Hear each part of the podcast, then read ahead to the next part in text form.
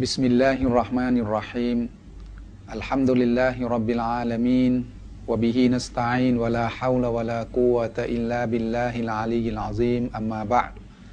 السلام عليكم ورحمة الله وبركاته ท่านพี่น้องผู้มีอีมานต่ออัลลอฮ์ผู้หวังในความเมตตาของพระองค์ทุกท่านนะครับ อัลฮัมดุลิลละรายการพิสูจน์ความจริงในอัลกุรอาน กลับมาพบกับพี่น้องอีกครั้งหนึ่ง ซึ่งแต่ละครั้งก็ได้นำเอาความจริง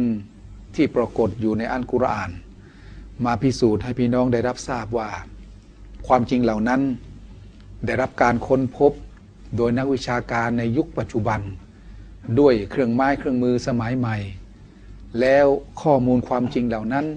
ก็ไปตรงกับสิ่งที่ถูกระบุไว้ในอัลกุรอานมาพันสี่ร้อยกว่าปีแล้ว เรื่องเหล่านี้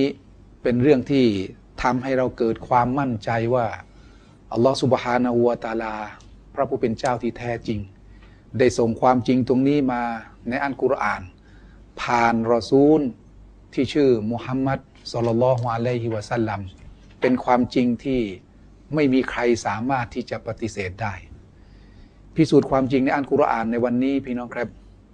วันนี้จะพิสูจน์ความจริงเกี่ยวกับเรื่องหนึ่ง ที่เราประสบอยู่บ่อยๆ นั่นก็คือ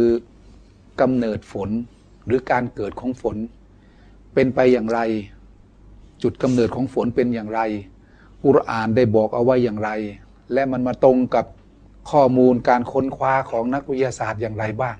เดี๋ยววันนี้เราจะได้พิสูจน์ความจริงเรื่องนี้ ให้พี่น้องได้รับทราบนะครับ ก่อนอื่นขอเรียนเชิญพี่น้องพบกับอาจารย์เชอริฟก่อนนะครับ ขอเรียนเชิญครับبسم الله الرحمن الرحيم الحمد لله وبه نستعين ولا حول ولا قوة إلا بالله العلي العظيم أما بعد السلام عليكم ورحمة الله وبركاته ครับอาจารย์ครับ ครับ แต่ละข้อที่เราได้พิสูจน์ความจริงกันไปเนี่ยนะครับ เป็นสิ่งหนึ่งนะครับที่ไม่มีมนุษย์คนไหนอะนะครับ ที่จะกล้าปฏิเสธความจริงตรงนั้นได้ ครับ เมื่อปฏิเสธไม่ได้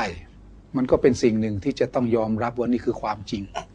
ในเมื่อยอมรับว่านี่คือความจริงแล้ว จะศรัทธาหรือไม่ศรัทธาก็สุดแล้วแต่คนคนนั้นครับนะครับ เพราะเรื่องศรัทธานั้นเป็นเรื่องที่บังคับกันไม่ได้ครับเพียงแต่ว่าหน้าที่ของเราก็เอาเรื่องแห่งความจริงมาพิสูจน์ให้พี่น้องได้รับทราบ วันนี้เรื่องฝนอาจารย์ เรื่องฝนเรื่องฝนนะครับ เรื่องฝนเนี่ยอยากจะให้อาจารย์ได้เกริ่นนำสักนิดหนึ่งว่า มันเป็นยังไงเรื่องฝนทำไมจะต้องเอามาพิสูจน์กันอีกนะครับครับเพราะว่ามันมีอันกุรอานหลายตอนทีเดียว เดี๋ยวจะอ่านให้พี่น้องฟังนะคครัรับบคือเรื่องฝนเนี่ยตอนนี้เราคุยกันเนี่ยในสภาพที่ มืดฟ้ามัวฝนอยู่นะอาจารย์นะครับ หลายหลายๆจังหวัดของประเทศเราก็ฝนตกน้ำท่วมก็ด้วยตอนนี้ ครับ ทีนี้อันกุรอานได้กล่าวเกี่ยวกับฝนเอาไว้ อืมท่านพี่น้องผู้รับชมรับฟังรายการอาจจะถามอาจารย์ซิดดีกับผมว่า ครับ เอ๊ะ มันจะมันจะมหัศจรรย์ตรงไหนอืมันจะพิสูจน์กุรอานว่าเป็นคัมภีร์ที่มาจากพระเจ้าตรงไหน ที่เกี่ยวกับฝนตกเพราะฝนตกเราก็เห็นฝนตกมาจากเมฆอื มมูฮัมหมัดก็มองได้ เราก็มองได้ มนุษย์ที่ไม่มีความรู้ มีความรู้ก็มองได้ว่าฝนตกออกลงมาจากฟ้าออกมาจากเมฆอืมแล้วมันจะมีอะไรมหัศจรรย์ตรงไหนครับ อันนั้นคือขั้นตอนหนึ่งในการเกิดฝนต่างหากหรอกอืมแต่ฝนมันไม่ได้เริ่มที่ตรงนู้นครับมันเริ่มที่อะไร อ่า เดี๋ยวเราจะมีได้รับความรู้กันอาจารย์ครับก่อนอื่นอาจารย์เดี๋ยวผมจะอ่านกุรอาน ที่อัลลอฮ์ได้อธิบายเกี่ยวกับเรื่องของของฝนนะนะอ่าครับ เดี๋ยวอาจารย์จะได้นำเอาข้อมูล ที่เป็นวิชาการที่นักวิทยาการสมัยใหม่เนี่ยนะครับ ได้ค้นคว้ามาแล้วว่า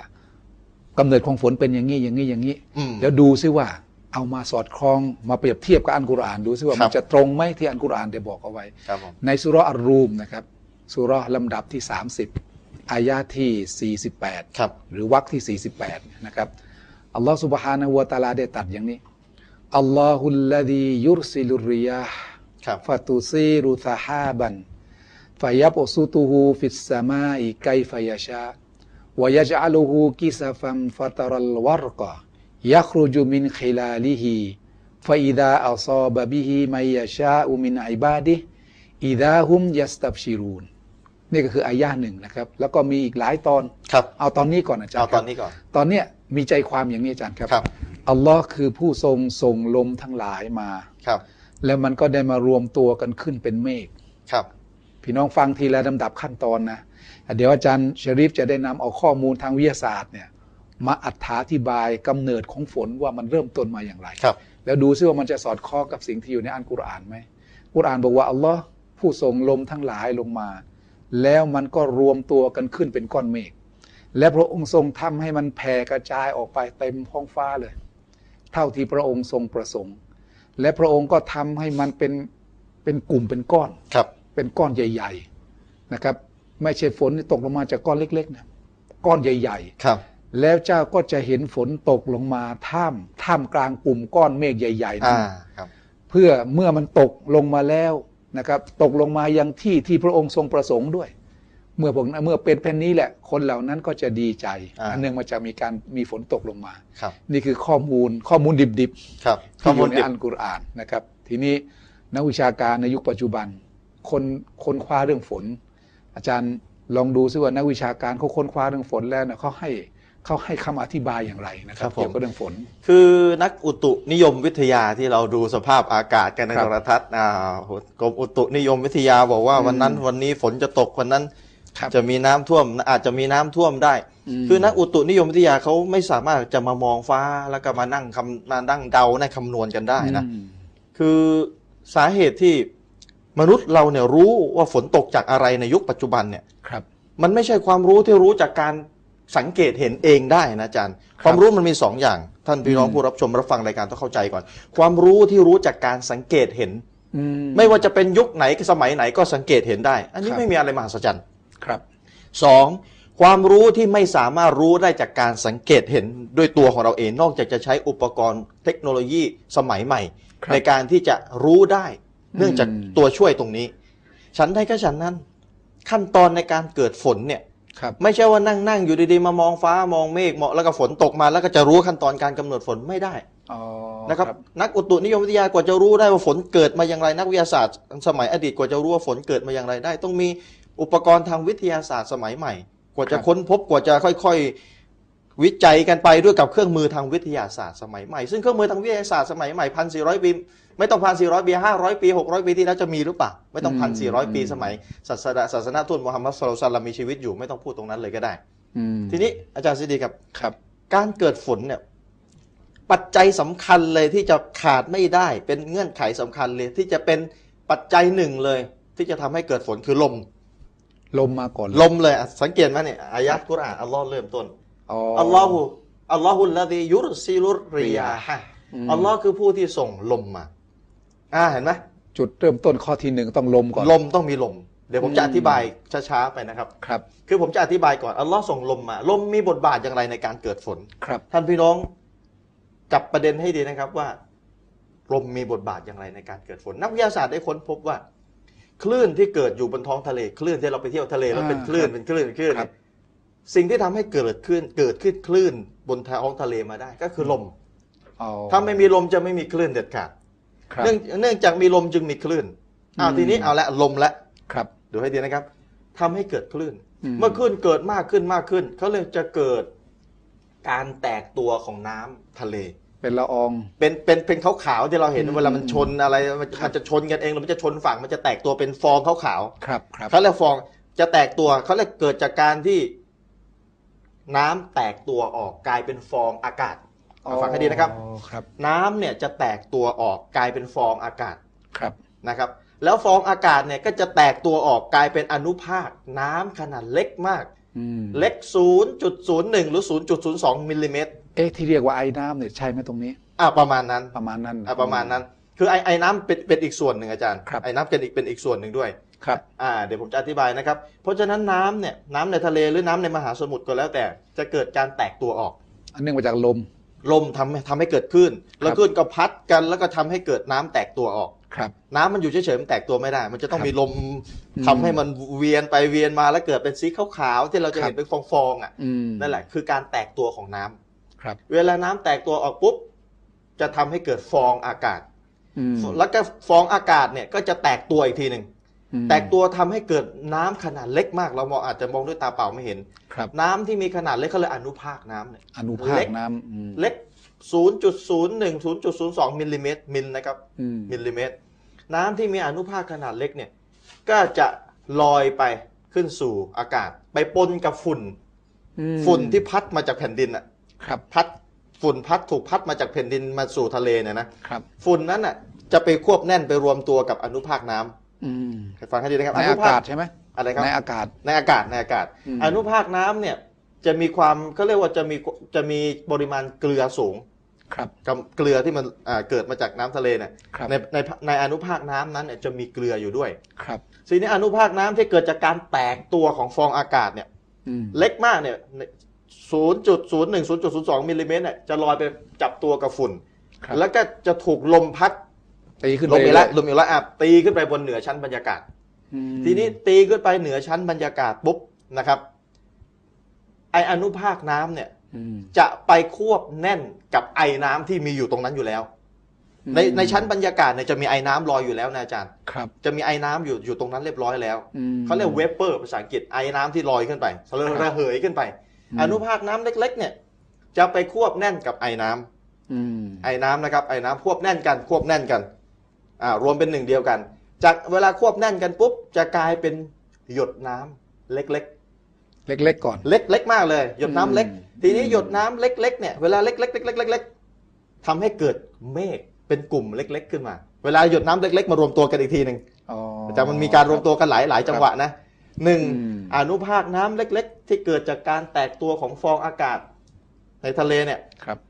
ไปควบแน่นไปรวมตัวกับฝุ่นที่พัดมาจากแผ่นดิน ครับ และถูกลมพัดขึ้นสู่ชั้นบรรยากาศครับ จากนั้นอนุภาคน้ำเล็ก ๆ ที่อยู่กับฝุ่นเนี่ยถูกพัดขึ้นสู่ชั้นบรรยากาศจะไปรวมตัวกับไอน้ำอีกทีที่อยู่ที่นั่นเรียบร้อยแล้วอยู่บนชั้นบรรยากาศเรียบร้อยแล้วอืรวมตัวกันนะครับไอน้ำไอน้ำกับอนุภาคเล็ก ๆ รวมตัวกันทำให้เกิดเป็นหยดน้ำขนาดเล็กครับ ทีนี้หยดน้ำขนาดเล็ก ก็รวมตัวกันอีกทีนึงอืมหลายๆ หยดน้ำหลาย ๆ หยดเนี่ยรวมตัวกันครับทำให้เกิดเป็นกลุ่มเมฆ เล็กๆก่อนเล็กๆ กลุ่มก้อนเล็กๆที่เราเห็นบนฟ้าอ่าอาจารย์หยุดอยู่แค่นี้ก่อนอ่าอาจารย์กุรอานตรงเป๊ะเลยนะครับจากสิ่งที่เอ่อข้อมูลทางวิทยาศาสตร์ครับได้ค้นพบตรงนี้ พี่น้องย้อนกลับมาดูที่อันกุรอานอีกนิดหนึ่งอัลลอฮ์บอกอย่างนี้นะครับว่าอัลลอฮุลลดียุรซิลุริยาห์ฟาตูตีรุสฮาบันอัลลอฮ์คือผู้ส่งลมลงมา ส่งลมลงมาก่อนนะครับ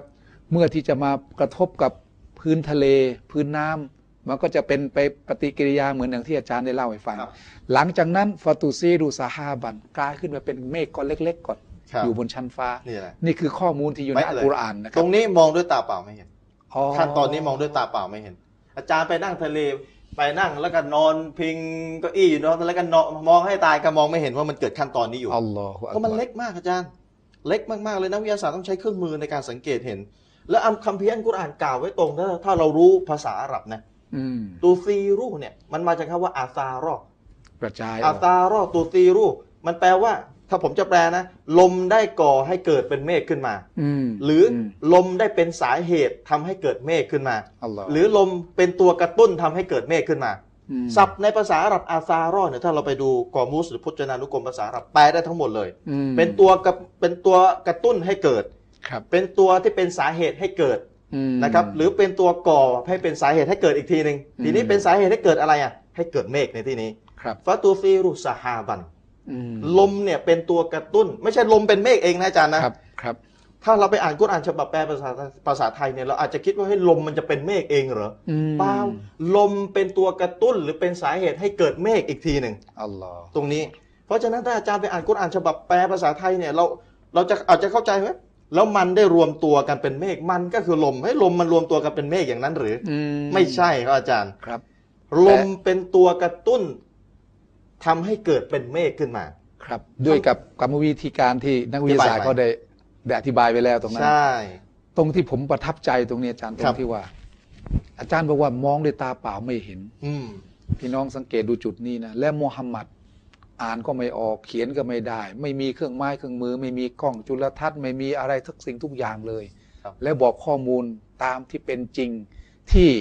กรมอุตุนิยม นักอุตุนิยมวิทยาเนี่ยไม่สามารถปฏิเสธความจริงตรงนี้ได้อืมพี่น้องเชื่อหรือยังว่าลาอิลาฮะอิลลัลลอฮ์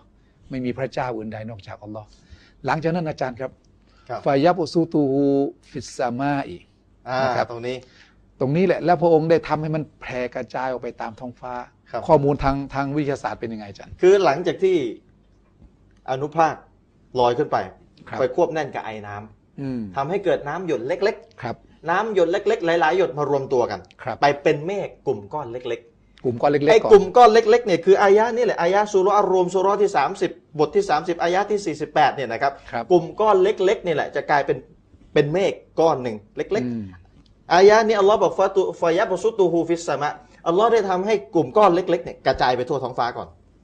เดี๋ยวเดี๋ยวมันจะมีอีกอายะห์หนึ่งนะครับท่านผู้รับชมรับฟังรายการมันจะมีอีกอายะห์หนึ่งที่สุอยู่ในสุเราะห์นูรสุเราะห์ที่ 24 อายะห์ที่ 43 ที่จะกล่าวเอาไว้ซึ่งอายะห์นี้ไม่ได้กล่าวเอาไว้อืมสุเราะห์รูมสุเราะห์ที่ 30 อายะห์ที่ 48 เนี่ยไม่ได้กล่าวขั้นตอนนี้เอาไว้ แต่อัลลอฮ์จะกล่าวขั้นตอนอีกขั้นตอนหนึ่งเอาไว้ ขั้นตอนที่ว่าคือ การรวมเมฆที่เป็นกลุ่มก้อนเล็กๆรวมให้เป็นก้อนใหญ่อีกทีหนึ่งอ๋อ โดยที่สุเราะห์รวมสุเราะห์ที่ 30 อายะห์ที่ 48 ไม่ได้กล่าวขั้นตอนนี้เอาไว้ แต่อัลลอฮ์มากล่าวอีกที่หนึ่งในสุเราะห์นูรซึ่งเป็นสุเราะห์หรือบทที่ 24 อายะห์ที่ 43 มากล่าวเอาไว้ตรงนี้แทนครับ ก็คือขั้นตอนการรวมเมฆก้อนเล็กๆ เนี่ย ให้กลายเป็นก้อนใหญ่อีกทีหนึ่งอัลลอฮฺสังเกตไหมอาจารย์เนี่ยสุเราะห์อ่าสุเราะห์รูมสุเราะห์ที่ 30 อายะห์ที่ 48 อัลลอฮ์บอกว่าตรงนั้นอืมอัลลอฮ์ให้กระให้อัลลอฮ์กระจายเมฆออกไปครั บบนท้องฟ้าเมฆที่อัลลอฮ์กระจายในท้องฟ้าในอายะห์นี้สุเราะห์รวมสุเราะห์ที่ 30อายะห์ที่ 48เนี่ยคือเมฆในที่นี้คือหยดน้ำเล็ก ๆ ที่รวมตัวกันและกลายเป็นหมอกเมฆกลุ่มก้อนเล็ก ๆ นะครับไม่ใช่เมฆก้อนใหญ่ทีเดียวนะครับอ่าเมื่อกลุ่มก้อนเล็กๆเล็กๆเล็กๆปุ๊บใช่ไหมหลังจากนั้นอัลลอฮ์บอกว่าไงต่อ เท่าที่อืมพระองค์ทรงประสงค์ครับ และพระองค์ทรงทำให้มันเป็นกลุ่มก้อนอืมอ่าตรงนี้รวมตัวอัลลอฮ์ได้อ่าทำให้ลมเนี่ยกลายเป็นเมฆอืม ลมเป็นปัจจัยเป็นตัวกระตุ้นทำให้เป็นเมฆขึ้นมาครับแล้วอัลลอฮ์ก็เมฆในที่นี้ก็บอกแล้วนะเมฆแบบเล็กๆกันนะแล้วก็กระจายมันไป กระจายมันไปนะครับ หลังจากนั้นเอ่อแล้วเจ้าจะเห็นฝนตกลงมาท่ามกลางมันอืมตรงนี้ ก็คือถ้าเราเอาอายะอีกอายะหนึ่งมาขยายครับเราเอามาขยายเลยดีกว่าอาจารย์เอาขยายเพื่อเลยที่นะจะให้ต่อเนื่อง พี่น้องฟังอยู่จะได้ไม่ขาดตอนอ่านะครับตรงนี้ อัลลอฮ์บอกว่าในสุเราะห์นูรสุเราะห์ที่ 24 อายะที่ 43 ครับอัลลอฮ์อัลลอฮ์ถามคำถาม เจ้าไม่เห็นดอกหรือว่าแท้จริงอัลลอฮ์ทรงให้เมฆลอย ครับ อ่า ทรงให้เมฆลอยนะครับก็คือแล้วทรงประสานตัวกันแล้วทำให้เป็นกลุ่มก้อน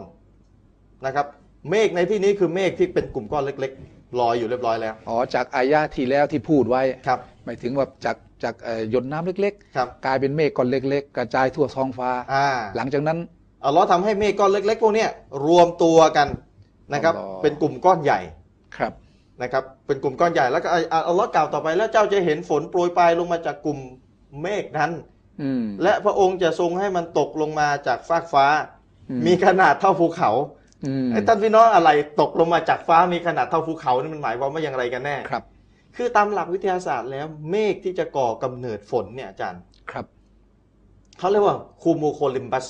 เป็นชื่ออืมชื่อภาษาอังกฤษนะนะครับคูมูโคลิมบัสก็คือเป็นเมฆที่จะก่อเกิดฝน เมฆ